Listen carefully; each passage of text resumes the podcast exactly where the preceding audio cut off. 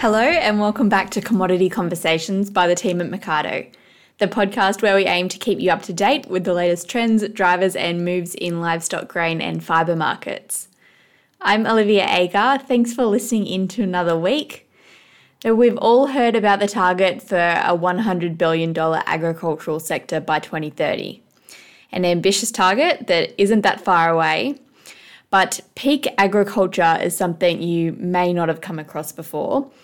And our guest today has been doing some research on it. So, the concept of whether Australia has hit peak farmland acreage. And he joins us today to chat about what this means for the goal of increasing the value of agriculture. If we can't unlock more land, what strategies and shifts are going to help us get closer to that goal of $100 billion? It's our pleasure to have Michael Whitehead sharing his insights with us today. Michael is, of course, head of agribusiness insights with ANZ. He's a very captivating speaker and has a long history of researching and discussing trends in agribusiness. So, thanks to Michael for giving us his time. Some very interesting ideas up for discussion today, so sit tight for this one. And a quick wrap of some market news before we get into it. A new report has confirmed this week the estimate for Canada's crop has been decimated by drought and early heat. No big news stories there, but wheat production estimates are at the lowest in 14 years. Canola is also expected to be down 24% on last year, so there's going to have to be some serious rationing to seek out supply. Estimates of spring wheat in Russia have also been cut, but there wasn't too much of a reaction in the market to that news, so that's suggesting that production risks are factored in. And the wool market was showing a weaker tone across the week again, with buyer sentiment remaining pretty subdued. So AWEX noted that on the final day there were more positive signs, though, with Fremantle selling last, showing an overall gain for the series. As always, you can head to our reports on the Mecardo website for more information and insight on our other commodity markets. Just before I hand over to Michael Whitehead and Robert Herrmann, though, for all our wool listeners, a reminder that the Wool Connect online conference is on the 7th until 9th of September. Mark Symes from the Schneider Group spoke with us a few weeks ago about it on the podcast, and there's a great lineup of speakers, so well worth checking that one out. And that's it from me today. I hope you enjoy the episode. Well, welcome, Michael Whitehead. It's uh, it's wonderful to have you along. The reason I actually piqued my interest in making contact back with you again after a long time was this latest ANZ Commodity Insights report. And right at the beginning, in the overview, one of the key points, you make the note that uh, rural land values are booming. And you go on to say if Australia is going to reach this 100 billion target of agricultural production, what does it mean for land values? So Michael, two things, but three things. Welcome. What about the 100 billion? And what about land prices? Thanks, Rob, and and honoured to be here. Thank you very much for inviting me. The hundred billion, the hundred billion is a fascinating. We could call it a finish line in a way, although as a national agricultural sector, we want to keep going past that. But an aspirational figure as those of us who work in this industry know, it is a challenging figure as we sit here around the sort of in the 60s billion mark at the moment in terms of gross value of production. It's going to take a lot to get there. And so much of hitting that gross value of production is based on factors well outside our control, world commodity markets. In a way, we can thank the Argentine government in one way. I know it sounds strange, but when they banned cattle exports, that pushed up uh, beef prices in, in, a way, and that raised things too. We can blame the Northern Hemisphere wet weather. So that gets us to the point where we are with commodity prices being where they are at the moment. It is a big step to get to that 100 billion. It is going to take a range of things that I'm sure we will talk about today, whether it is far more intensive agriculture, higher stocking rates, uh, greater yields in our crops, whether it is uh, changing our crops into more pulses, uh, legumes, uh, other varieties which, which, may have greater value than what we're doing. But to come back to your point, what does it mean for land prices? Well, in terms of the aspiration of reaching there, agriculture is becoming more sophisticated. We know that. We've all been in it for decades. We're enthusiastic about it. And it's not just those of us and those on the land, it's the investors out there who finally discovered it we can talk about when agriculture was discovered by the investors. My own theory is 2008, and we'll come back to that. But they are in there, they are also bringing their thoughts, their practices as well.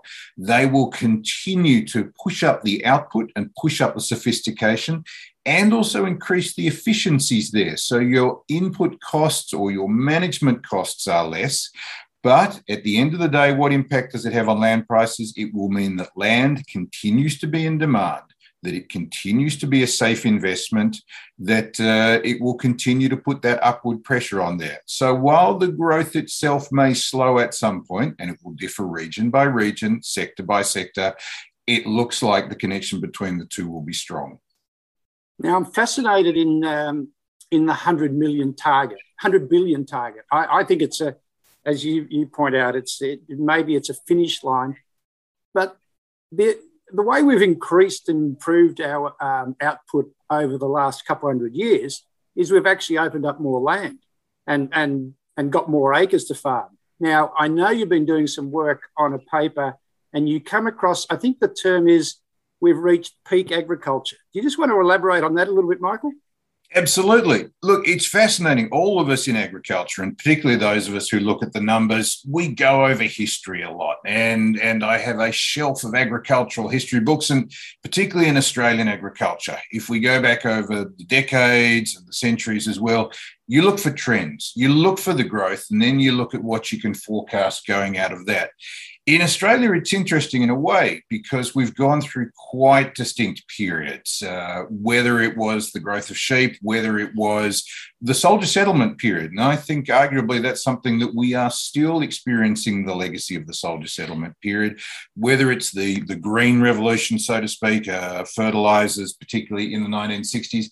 But where we are now, and particularly if you look at the charts with grain acreage and all cropping acreage, with cattle numbers and with sheep numbers back over the last 10 years, despite the fact there's been the crop volatility in a way, those 10 years have seen flatter growth in those three numbers than we have just about ever seen in Australian agriculture.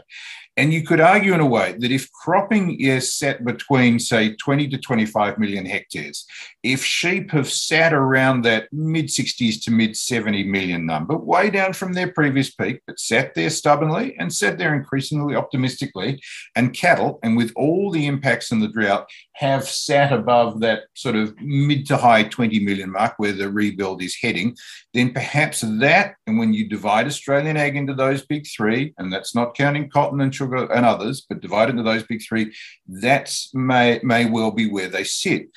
It's important with cropping to say that is acreage, that is not production, because while we see cropping acreage sit flat, we continue to see production levels and yields going steadily up and steadily up what's the implication? We should always look into what's this mean for the country and for the producers and everybody in the supply chain. It means that competition for that finite amount of cropping cattle or sheep land will be strong.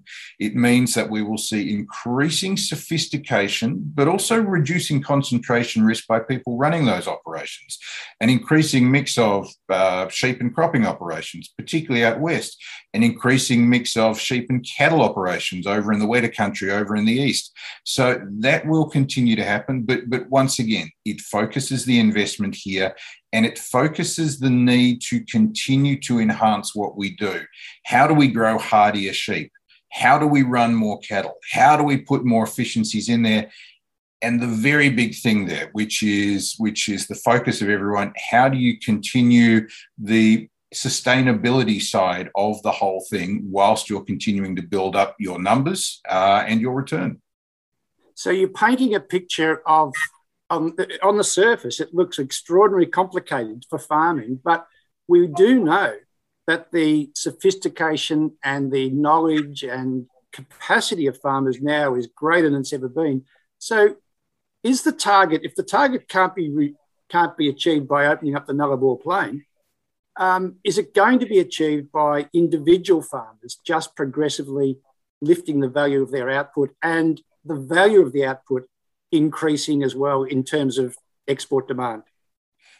Absolutely. And it's interesting to talk about individual farmers because one of the trends we continue to see in Australia, if we can boil it down, is buying the neighbours. Or you could also call it the revival and the great renaissance of the family farm. You go back to the previous decade, and you look just back to 2010, and you could argue then in the years around that agriculture was in a very different place in Australia. We forget how pessimistic a lot of things were then. People asking why, why are we in agriculture? How many people are going to stay there? How difficult it was, and people looking at their futures.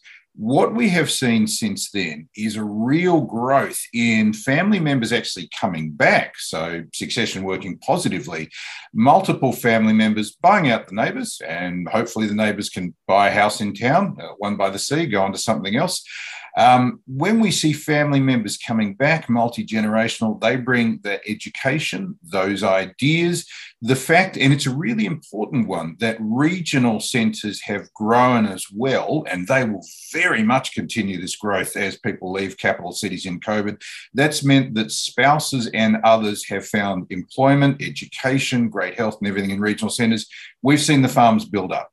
We've seen that sophistication. We've seen that enthusiasm. So, absolutely, their output is increasing. They are trying new crops. They are coming back to try new things with sheep, with their cattle herds as well. So, the output of the individual farms and the sophistication and the efficiencies and the returns that will increase. Let's take the other side of it and let's talk something like nuts, for example. And we are all aware of the investment focus on, say, nut crops or horticultural crops, uh, other opportunities uh, which are outside the mainstream as well. We will continue to see strong returns from those as well. As the world, and it's the fundamental one, the basic one continues to need these Australian products. So it's sophistication and its diversity. Well, it, that's a really good summary, Michael. I think um, I think we're coming from where we've we, we always talk here about prices. And we know that the just generally the commodity prices are very good. And if you watched Landline last week, um, you know, it was a fantastic story coming out of the southeast of South Australia where it talked about grazing, talked about cattle and sheep and dairy, and everybody, every farmer was happy. Are these price levels at the moment enough along with the productivity that you're talking about, the improvements, are they enough to get us to the 100 billion? And I keep coming back to that 100 billion because I'm fascinated by it. I, I, think a lot of us are fascinated by it. Look, it's out there, and the National Farmers Federation and others do put it out there, and it's great to have a target. Mount Everest was always a target, um, and it took a lot of work to get there. It's going to be a very challenging target to get to. But uh, if the sector itself and as a combination of producers, as a combination of industry groups, uh, secondary industry, whether it is meat processors, whether it is grain receivers, and importantly, government as well, all work together, it is something to keep aiming towards. We shouldn't die in a ditch if it doesn't happen or if it doesn't happen by a particular time what the aim of agriculture should be instead, and Australian agriculture particularly, is to make as many parts of this, this giant chain move to the optimum level they can. And that comes down to the range of things we've talked about, whether it comes back to long term sustainability on farms, whether it comes back to uh, long term returns, meaning that farms are economically sustainable, whether it comes back to making sure that the right regional centres continue to grow and work two ways between them, but it's offshore as well. It comes back to making sure that we have the right trade agreements, trade relationships, the right mix of markets. Not that we have too few, so getting shut out of one could hurt us in a way, but that we're always maintaining the great relationships we have, whether with Japan, Korea, China, US, and other markets, but looking for new ones. So, so the 100 billion, it's great to aim towards, but it shouldn't be the be all and end all.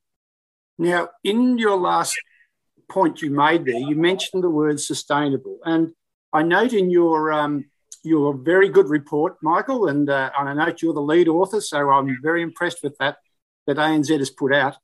Um, you make a point about cotton and you use the words sustainable with cotton.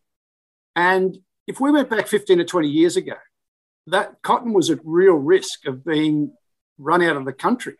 So, Michael, just tell us a little bit about the, and, and, we don't get a chance to talk much about cotton on commodity conversations, but we've now got you here. So let's let's try and learn a little bit about cotton while you're here. Um, look, thanks, Rob. And, and I have to say, with our report that we put out, it is absolutely a team effort. I'm just one of the authors, and my colleagues, Maddie, Brian, Iswati, Adelaide, um, all do a fantastic job on it. Um, and they're all great experts in what they do.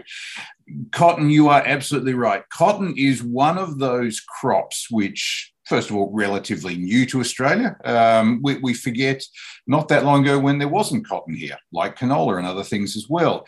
And cotton has been through its establishment process and its challenges uh, in terms, in one way, as you emphasize, with its reputation and a perception out there, perhaps, of what crops it was competing with in those cotton regions, particularly in New South Wales, what its water usage was, uh, how it would cope in, in times of drought, and what it was competing with, too.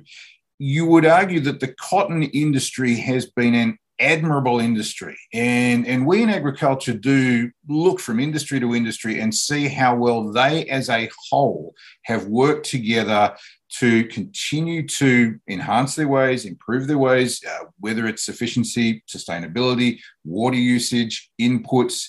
Uh, their, their perception as well, their reputation management. And cotton's done that very well. We have a cotton sector, as you've read, that going into 2022 the conditions are as good for cotton as they are for most other crops in Australia at the moment, too. The weather is optimal, the world markets are terrific, everything is falling into place you raise the word sustainability about cotton. Cotton has done very well in Australia to show how well it utilizes the, the water it has, how well it swaps between cotton planting and other plantings in times when the water is tight, but also to show that it is very much a natural crop. And, and fibers can be a very competitive market. If fibers were, how to say, a wrestle between different players, You've got cotton out there with its own attributes. You've got the wool industry out there, and you've got that artificial fibers or polyester and synthetic fibers out there as well. And what cotton has done very well is to show the world and to consumers and to manufacturers as well that it is a natural product. And when you put that up against some of the products which may be made from non natural products as well, it absolutely has its own attributes. So, so it's gone through that process in a very good way. Let's talk about another crop from the north that um, I'll be interested in your comments on. And we, we haven't discussed this. I'm talking to Michael Whitehead, who's the ANZ agricultural economist. Is that how you like to be explained? Sounds good. Um, and we're really looking at a few um, commodities that we don't often look at here on commodity conversations. Tell us about sugar, Michael. I mean, that is, gets in the news a bit. Um, I imagine if you're a sugar farmer, uh, I'm not sure what you're thinking, but uh, you tell me. Look, if you're a sugar farmer right now, you're thinking good things um, at this point in 2021 once again, sugar. And once again, as we know in agriculture, like everything else, so many things are beyond your control. That's not just the bad things when drought happens or when there's world oversupply, but when something happens somewhere else in the world makes things go your way. And right now, sugar prices are in a very good place. Uh, sugar prices are going up, um, and we're seeing growers lock in for two years. Why is this largely happening? Because of the weather in Brazil. And whether the impact on wheat and canola and other things is because of the weather in Canada and in the US and Russia, sugar is often very much to do with what's happening in Brazil, sometimes Thailand as well. So, because Brazil is seeing a, an outlook for production being way down there, the world wants sugar. The world is prepared to pay for sugar. It is prepared to lock it in long term. Sugar absolutely does face reputational challenges, but all of agriculture is a tough business. We're all used to that. That's why there's not that many people in it. Um, and those who are in it uh, are used to the adversity.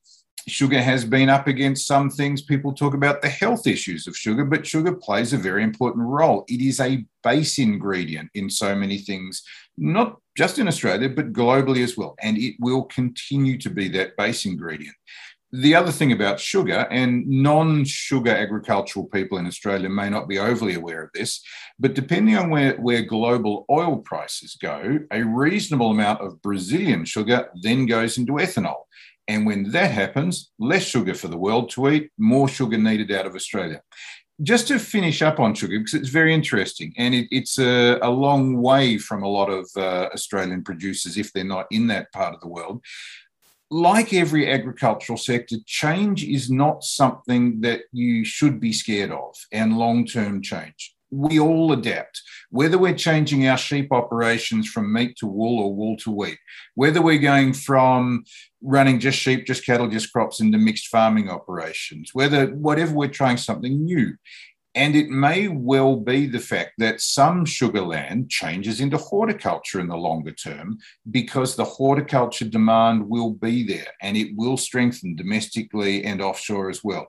So, what are we likely to see with sugar? We are likely to see that strength for the time being. We are likely to see some land, whether it changes into avocados, for example, whether it changes into citrus uh, we may see people either adapting their own farms to that or selling out and investing somewhere else. So good at the moment, going through change, but change will always happen.